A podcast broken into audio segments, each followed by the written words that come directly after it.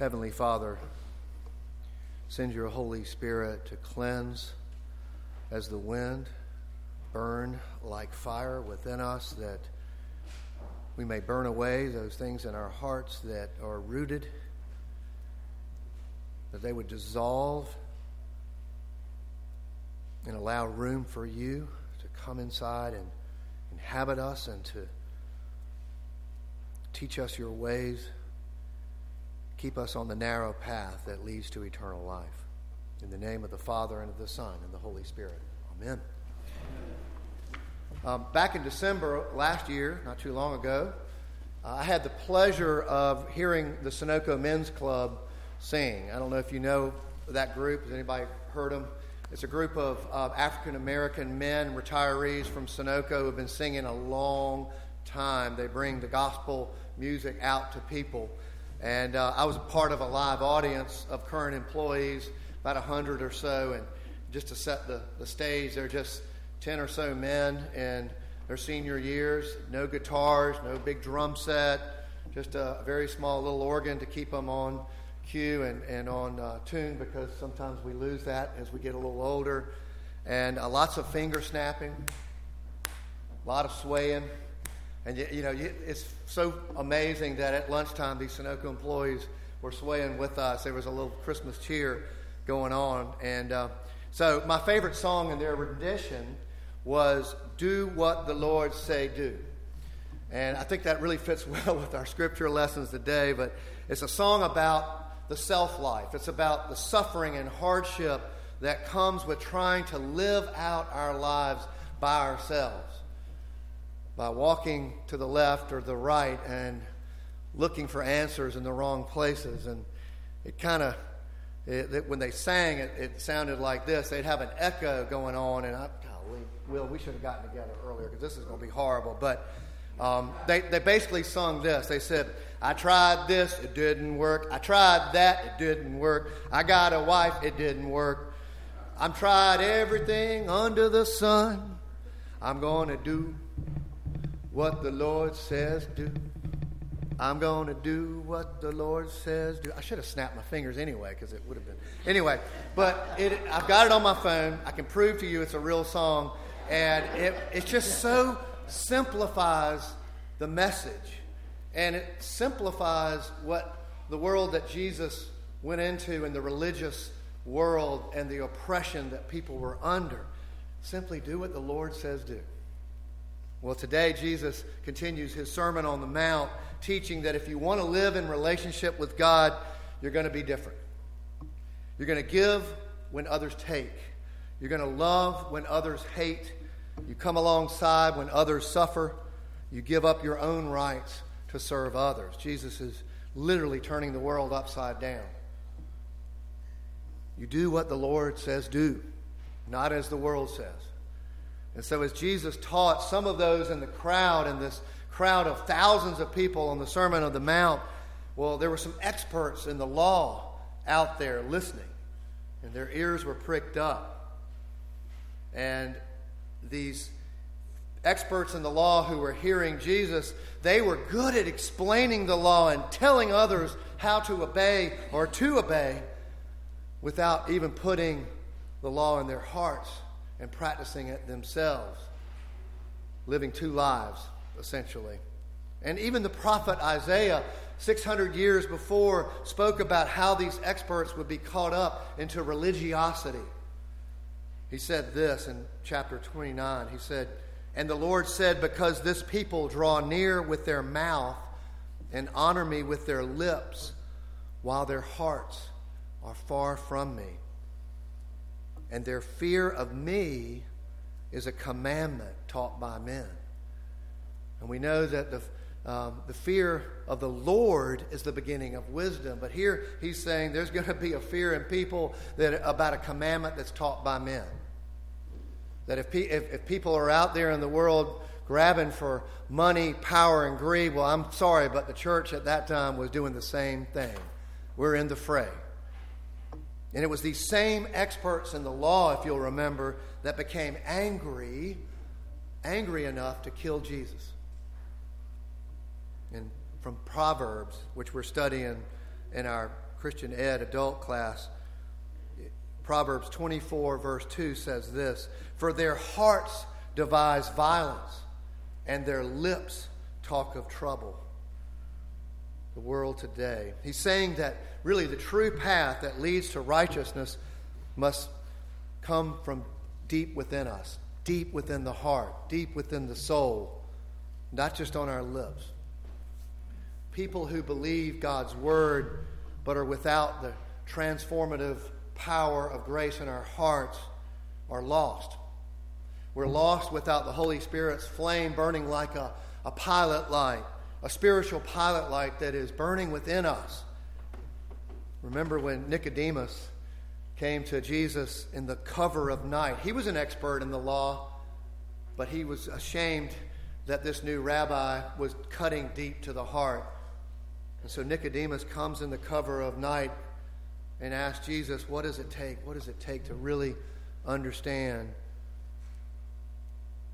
He learned that nothing short of radical transformation, like being born again, not physically born again, but spiritually born again, can one be enabled to live as a disciple. And this heart change, this spiritual heart change, comes from outside of ourselves. It has to. Because what's inside of us has to be regenerated, it has to be cleared out. It's what God does on the inside of us by His regenerative grace and not ourselves. And we give up the self life. And so the law was given so that fallen humanity would be spiritually reborn to realize we all fall short of the glory of God. We're all on that same level, just as bad as Hitler. One of the commandments failed is all of the commandments failed.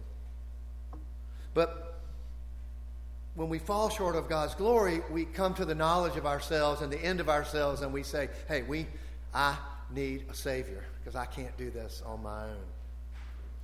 And so that's why God sent His only Son, a Savior who followed the law perfectly to carry out God's redemptive plan and begin it in our hearts.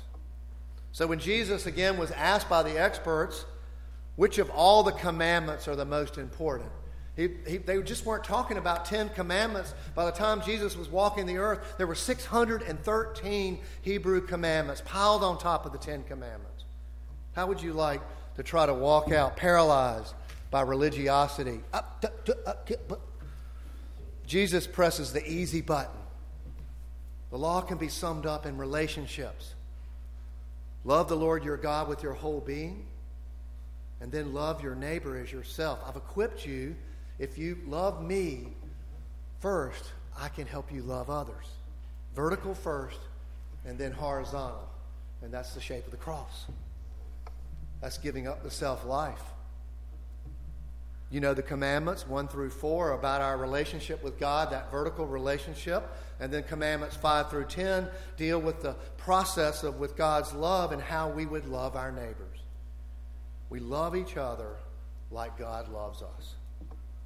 So, number five, honoring your father and mother with the hope that they would pass down their love for God and for you before they pass away. That was all part of the generation of believers that God had planned. And you look in Deuteronomy 6 if you want to look closer to that. And you know, none of us have had perfect parents, but we have a perfect heavenly Father who thinks the world of us. Paul speaks of this in his letter to the Romans. He says, You have received the spirit of adoption as sons and daughters of the living God, by whom we cry, Abba, Father. That's an intimate relationship that the Pharisees would have just blown them away. Daddy. He's holy, but he can be approached. Abba, Father. For the Spirit Himself bears witness with our spirit that we are simply children of God. And yet, if we're children of God, then we're heirs, heirs of God, and fellow heirs with Christ, provided we suffer with Him in order that we may also be glorified with Him. such good words for the suffering servant. And so today, Jesus goes on to teach us about anger, lust, divorce, and oaths. These are hard sayings. Why? Because the Ten Commandments are just the beginning. Jesus says it goes down to the heart. And so he first expands on commandment number six you shall not murder. Perhaps because it all started with anger, with jealousy. Even in heaven, in the heavenly realm, the created order of angels, there was a rebellion, a cosmic rebellion, and Lucifer, the most beautiful angel, was cast out of heaven with a third of the angels because he was jealous. It started with anger. Why did, why did Cain kill Abel? The Lord, it, it says in Genesis, the Lord had regard for Abel and his offering more than Cain's.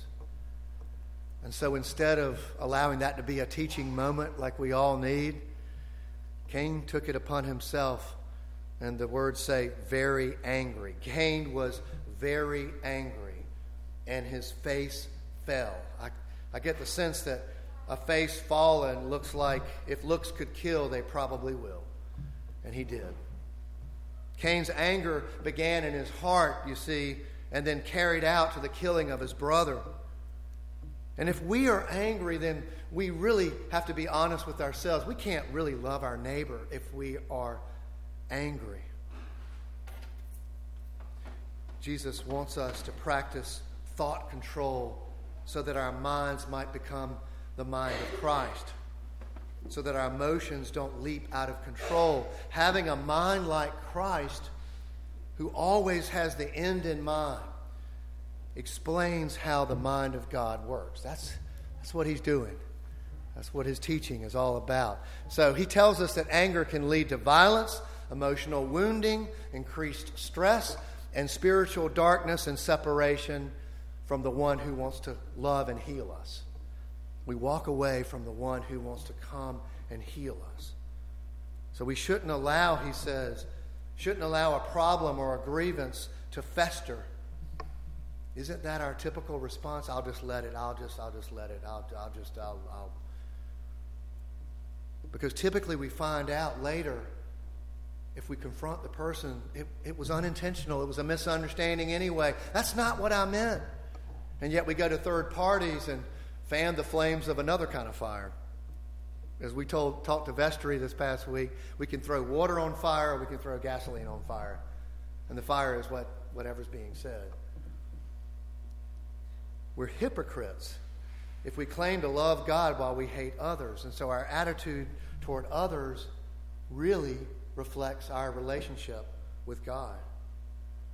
And Paul said this in Romans 7 Thanks be to God through Jesus Christ our Lord. So then I myself serve the law of God with my mind, but with my flesh I serve the law of sin. I cannot do what is right I know what to do is right, but I can't carry it through. I can't execute. And Jesus teaches here about the lust of the flesh, that the wandering eye or the hand can utterly and ultimately carry out the sin of adultery. A systematic escalation, if you will. What the heart desires, the will chooses, and the mind justifies.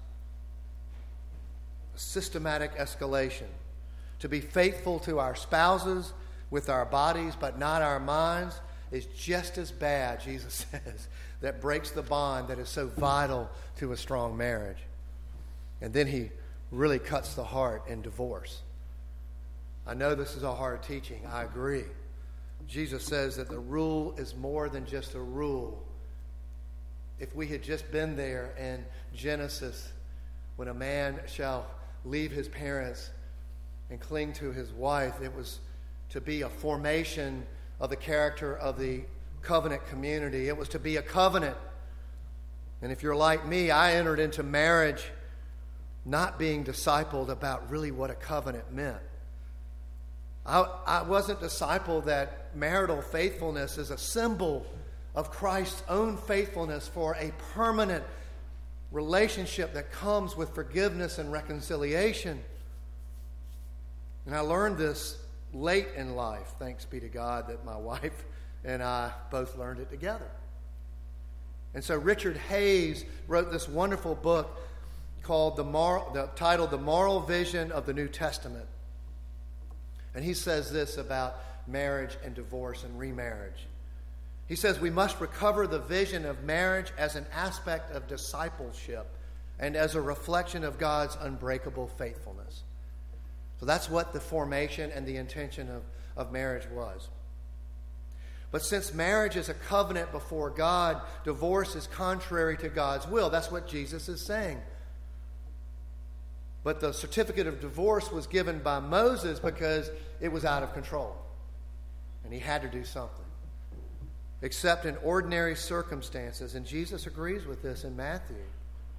There are occasions when one partner so deeply wrongs the other that the marriage cannot continue.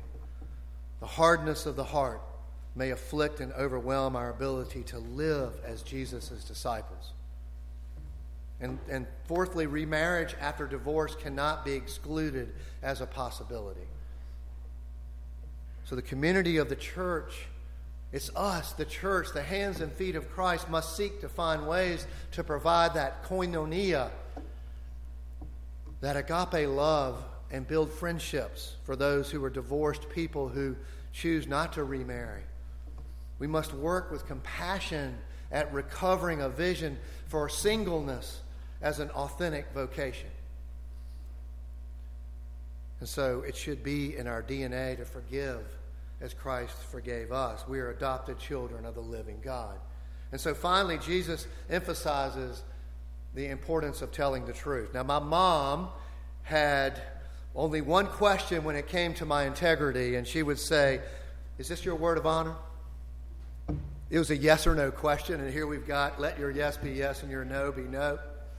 And if I hesitated, it probably meant no. But remember, though, what he's saying here is that when we make an oath before God, when we make a vow before God, we cannot do so casually. Our society breeds distrust when politicians and officials in public trust swear falsely they put the hand on the Bible. I was there at your swearing in. Where did this come from? How do we know the truth?